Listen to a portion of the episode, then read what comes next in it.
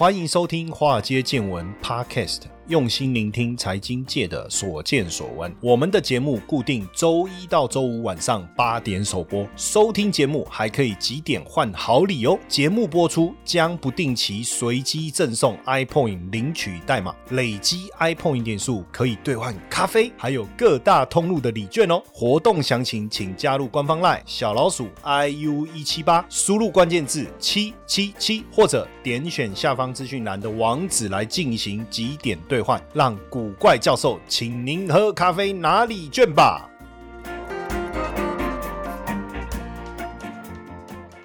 好，大家好，大家晚安，我是古怪教授谢承彦哦。嗯，大家不知道。呃，有没有注意到我们今天的题目哦？今天的题目我们谈的是什么呢？今天题目要跟大家聊的是退休养老哦，高股息 ETF。那为什么要特别谈这件事情哦？基本上，如果你够年轻，其实这样讲也不太对，应该是说每个人对于退休都有一些规划的想法哈。那在我的认我的想法里面，就是说，你如果要退休，我就针对退休这个主题哦哈。那我是不是应该做一些比较稳定的？投资哦，我不要去冒太多的一个风险。基本上这个想法绝对是正确的。当然，你可以很早从年轻的时候就开始做这件事情。那你也可以等到你想通了再来做这件事情。因为很多人他可能等到快退休的时候才惊觉自己没有足够的退休金。但基本上哦，我我的观念是这样哦，你你你在整个呃退休规划上，你一定会有不同的布局哈。你可以存钱，你可以买房子哦。那等到你退休的时候，你可能房贷缴完了，你手上有一间房子，那如果呢这个房子够大，那你觉得说，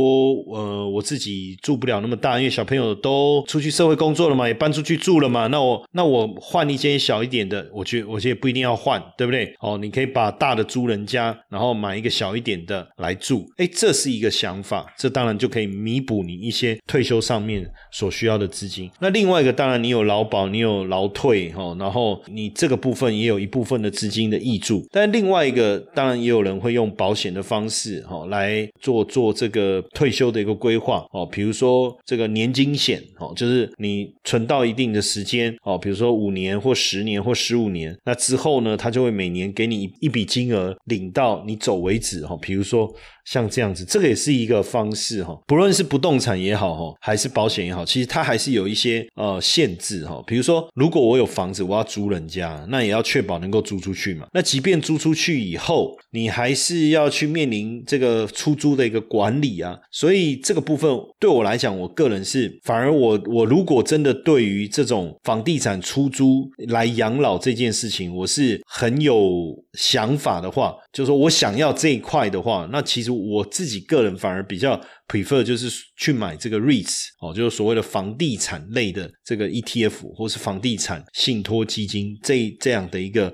产品哦，当然你说这中间好处跟坏处到底差别在哪里？我觉得如果我把钱拿去买房子，当然它的好处是什么？你不会随便卖房子，所以真的有可能到你老的时候，你的房子还在，对不对？除非你自己不小心放了一把火把它给烧了嘛，好，要不然房子一定还在。但是呢，它有没有缺点？有，我每年一定有呃相对应的税金要缴，对不对？房屋税、地价税，然后再来就是，再来就是你，你如果是那种比较新的大楼，有管理员那一种哈，不定性啊，就有管理员那种，你要缴管理费，对不对？那这些其实都是费用啊，它是存在的，它是存在的。那而而且这个到时候如果要租，人家还真的要租出去，对不对？那租的出去还要房客品质够好，房客品质够好，还要你要菩萨保佑他不要太早搬走，对不对？就还是有这些问题存在了。那当然，如果我今天买 REITs，就所谓的房地产信托基金。它的好处是什么？当然，呃，你房子会增值，那这个 ETF 其实也会增值。那你收租金，这个 ETF 其实也收租金。所以这些跟呃出租不动产所带来的收益，我觉得其实相当一致的哈。当然，它有一个缺点，它的缺点就是什么？你想卖的时候就可以把它卖掉。那这会有什么问题呢？因为通常我们人是这样哦，当你缺钱的时候，你开始动歪脑筋，对不对？你会动谁的歪脑筋？简单讲叫柿子挑软的吃嘛。所以房子不好处理啊，所以我不会去。动房子的歪脑筋。但是 ETF 呢，股票代号输入一下啊，确认啊，你有几张？你有三十张啊，那我们先卖个十五张好了。请问是不是就这样卖了就出去了？哦，所以呃，容易流通，持有也没有额外太多的一些持有成本、隐形成本，就像我刚才讲的管理费啊什么这些。但是呢，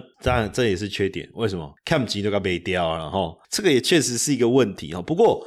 不过，我我觉得这就是你要自己去衡量啊，看你自己的个性啊，对不对？然后另外一个，你说保险当然有它的好处，因为它是一个理财兼保障的概念。但是同样的，它还是面对一个问题，就是当你需要资金的时候，你调度资金的弹性。所以它有它的好处，是你没办法随便动它。但是你不能随便动它这件事情，可能就是它所带来的不便利哈。所以我常常讲说，你不是所有的钱都放在同一个篮子里，你不是只有不动产，你也不会只有这个保险。那这个时候你可能会。做一些 ETF 的投资，对不对？我们所谓的这个高股息的 ETF。但在讲这个高值率 ETF 之前呢，我我觉得有几件事情我们得先理清，也得先沟通啊。什么意思呢？呃，高值利率到底它背后代表的意义是什么？我我永远强调一个重点，就是定存利率是多少，你拿到的钱就是多少，这没有什么意外。这个你的本金加上利息，其实你就是赚，对不对？OK，这个是定存。但是我们现在投的是 ETF，ETF 基本上它是由这个 ETF 里面，当然是由股票所组成的。那股票的价格是会变动的。所以呢，在这个情况下，它是不是能够保持你本金不会减少？然后隔一年以后，你所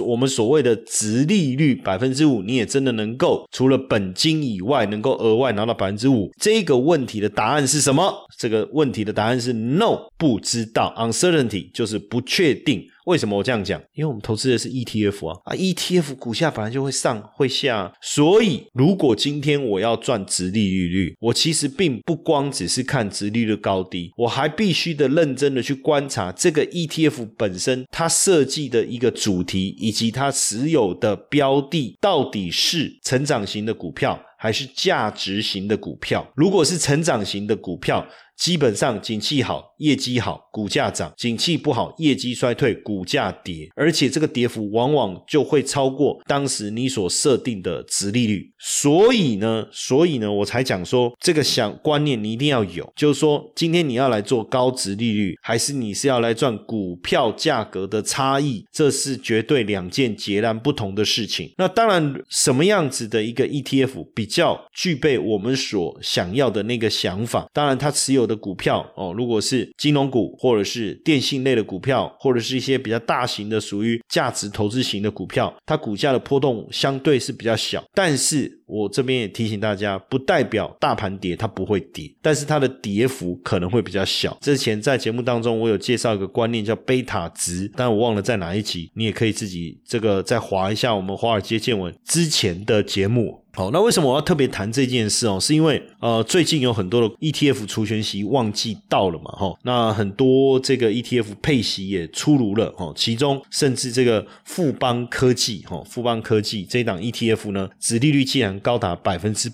八哦，那那这就是一个值得讨论的哦。等一下，我们再回来谈这件事情哦。那另外呢，像这个四月二十号要除息的群益道琼美国地产，还有富邦科技 ETF、富邦台湾中小以及富邦美国特别股哦，这些因为都接下来要这个除息嘛，大家也期待说，哎呀，那它的这个有没有可能填全息啊？像零零七一四，就我们刚才讲的群益道琼美国地产，预估配息金额是零点三六四啊。那如果用这个这一天的。收盘价大概落在二十二、二十三附近，哇，那配整体的配息率啊，哈，就我们讲殖利率啊，超过百分之六啊，那确实是不错哈，不错。那如果说当时，因为我们其实在很早之前也聊过群益道琼美国地产这档 ETF 嘛，当然如果你在一年前切入的话，最近一年它的涨幅超过十二趴，再加上百分之七的年化报酬，叫做殖利率啊，哈，殖利率，哎，配息啊，配息，那真的是一个很好的抗通膨的资产，对不对？当然，我们就顺。便来聊一下，因为这个是地产嘛，哈。但是地产呢，那你要去看它的内涵物，就是说它投的是哪一类的，会不会受到景气的一个影响？有没有可能因为景气好，导致这个房市大涨，所以让他们大有斩获，所以换算下来的配息的状况是相当好的。但是如果有没有可能景气走下坡以后，他们在这个部分的收益呢就会减少？那当然，你现在看到的殖利率高，殖率可能是一个陷阱。但是如果说产业的趋势是正确的，它的获利呢还是相相当稳健的话，那这样的一个高殖率当然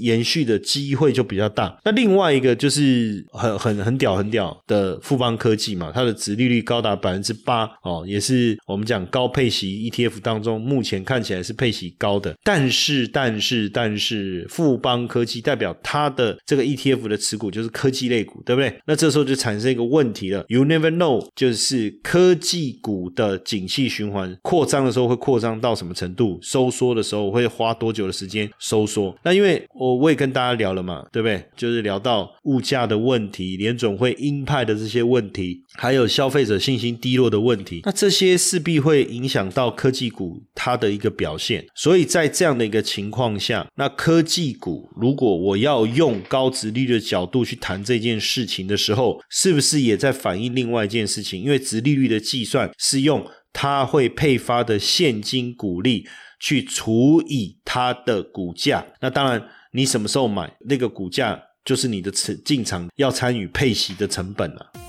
嗨，各位听众粉丝们，大家好！我们也感谢 Mr. Bus 邀请华尔街见闻来合作这一次的支持回馈计划。嗯，如果你喜欢我们的节目，而且愿意实际的啊来支持我们的华尔街见闻，大家可以直接变成我们华尔街见闻的 sponsor。你可以选择呢一天不到十四元的定期赞助方案，这个方案呢可以额外解锁更多的隐藏版的内容，提供给大家更深入的财经资讯。好。很多同学会说：“我就是喜欢古怪教授，我不要承诺，我不要回馈，我只要抖内。”好，没问题，没问题。那大家就可以选择我们制定的金额赞助方案，弹性支持，没有压力。那希望大家持续支持我们的节目，那也不要错过我们的赞助回馈计划，因为大家的小小的支持，对我们华尔街见闻的团队啊是最大的鼓励。那详情可以点选资讯栏的赞助连接，立即下载 Mr. Box 成为我们的 sponsor，好不好？大家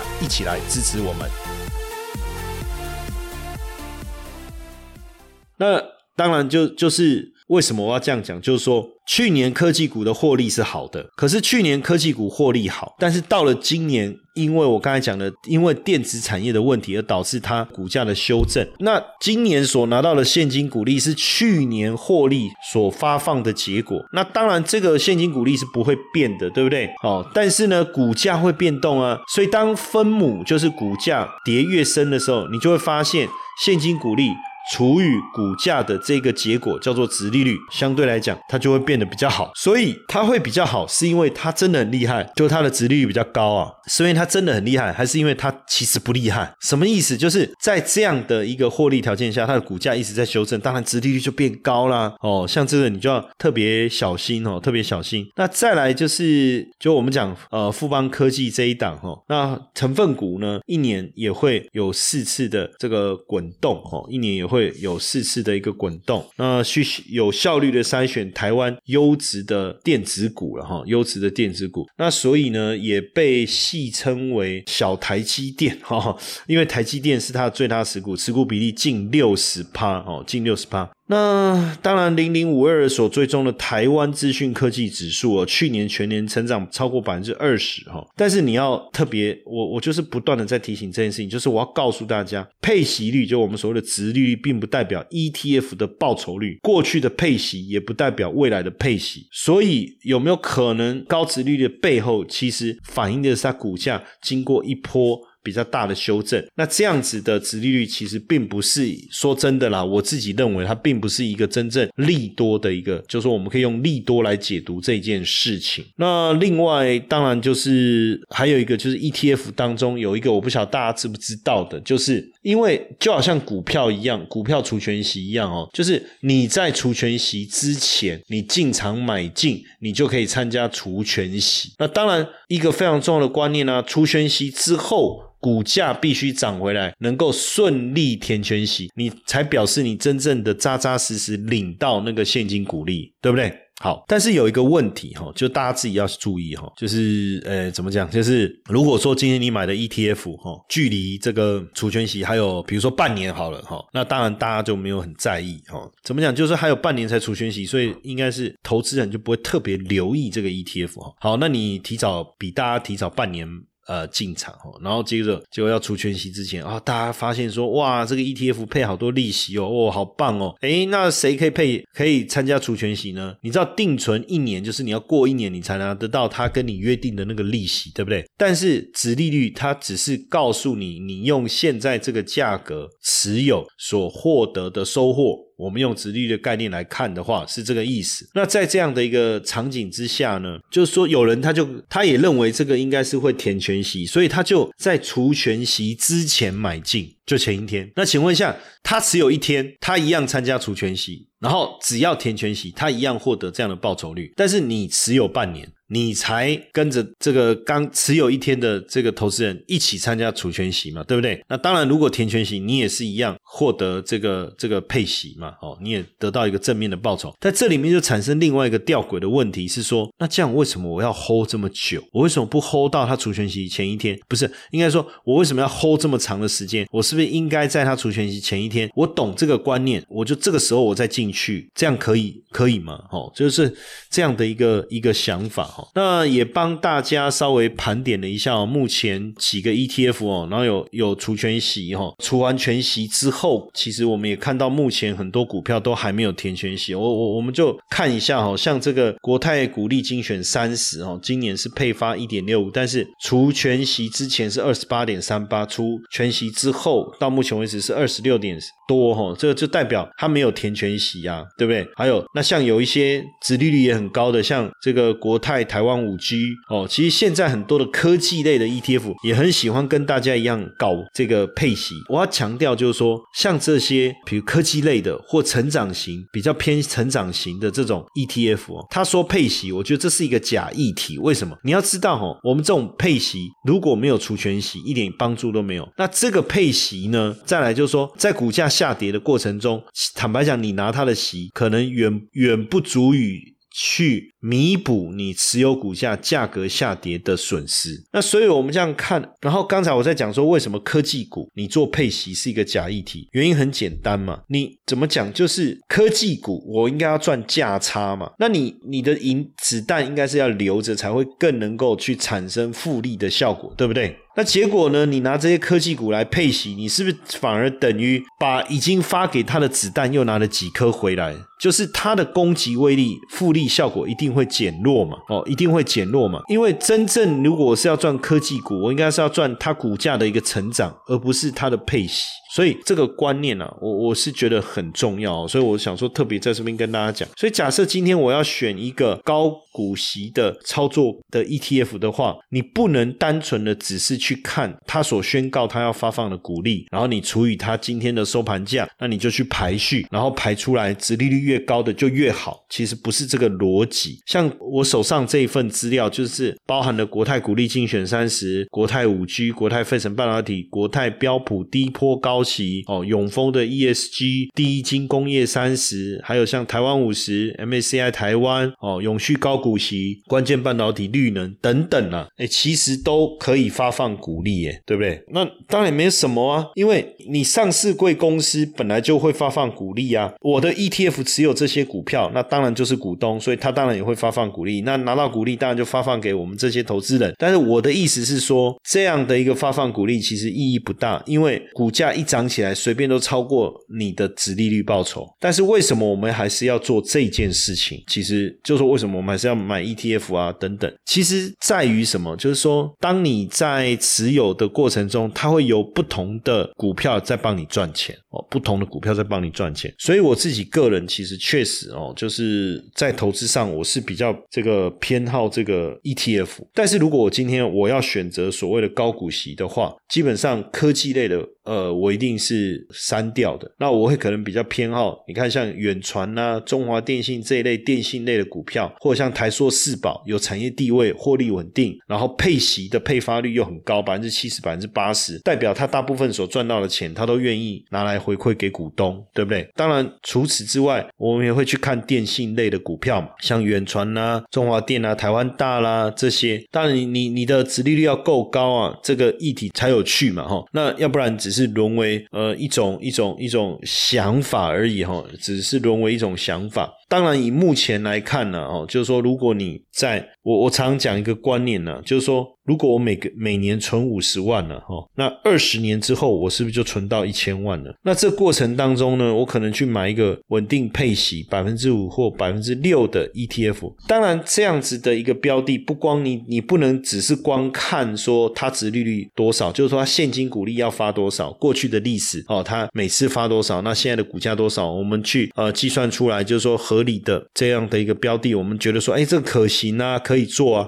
但是你就要特别注意哦，你要特别注意。几件事情，就是说，就我刚才讲的，就是说，它这么高的值利率，那它的获利到底怎么来？它是一个获利很稳定，同时股价也很稳定的公司吗？哦，那如果如果是，比如说像金融股啊、电信类的这一类的话，那我觉得就没有什么太大的问题。但是如果它的这个高值利率是因为去年很赚很多钱，今年拿出来发，但是整体后续的产业趋势其实并没有我们想象这么好的时候，哦，那这种值利率高值率的 ETF 可能就会害了你哦，所以在选择跟操作上，我刚才讲的这几个观念哦，非常的重要。子利率它必须要填全息，你才有赚到那个那个现金股利，对不对？哦，那它未来会不会涨？其实我们没有人能够有百分之百的把握。但是如果它的股价的波动越低，对我们愿意长期持续持有这档 ETF 的可能性就越高。对不对？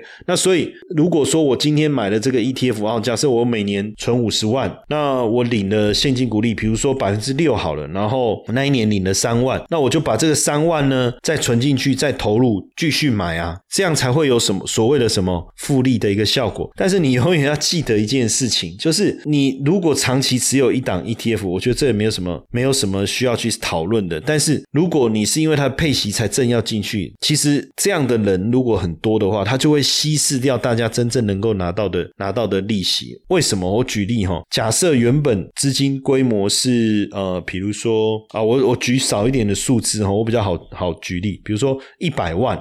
然后呢，他这个要配六万，OK，殖利率百分之六。然后呢，这六万呢，可能刚好有一百呃十个好了，有十个投资人，这样好不好？那这样子呢，等于每个人就可以分到多少？分到六千块。好，但问题是会发多少这件事情，就是从去年公司的获利哦，然后到整合以后就知道今年可以发多少，对不对？好，那我刚才讲就是六万哦。好，可是因为这个这个议题这个讯息太热了。哦，所以又增加了十个人进来，在除权息前一天也买了这档 ETF，所以就变成二十个人哦，就变成二十个人要来分这六万哦，所以就不是一个人六千哦，反而变成一个人只有三千，这个就是呃，也是一种特殊的一个情况啊，所以我才说，如果你要参加除权息，当然你只要在除权息前一天去呃买进这个 ETF，你就能够参加，但是有可能因为你的加入而稀释了大家能够分到的分到的利息哈，这也也。是一个我们必须要注意的一个小细节。那当然，我觉得比较好的方式就是挑选 ETF，它股价波动相对它的标的股价波动相对比较小，那产业是稳定的，而不会受到景气循环的影响哦。那这个股价的波动自然就不会太大。那如果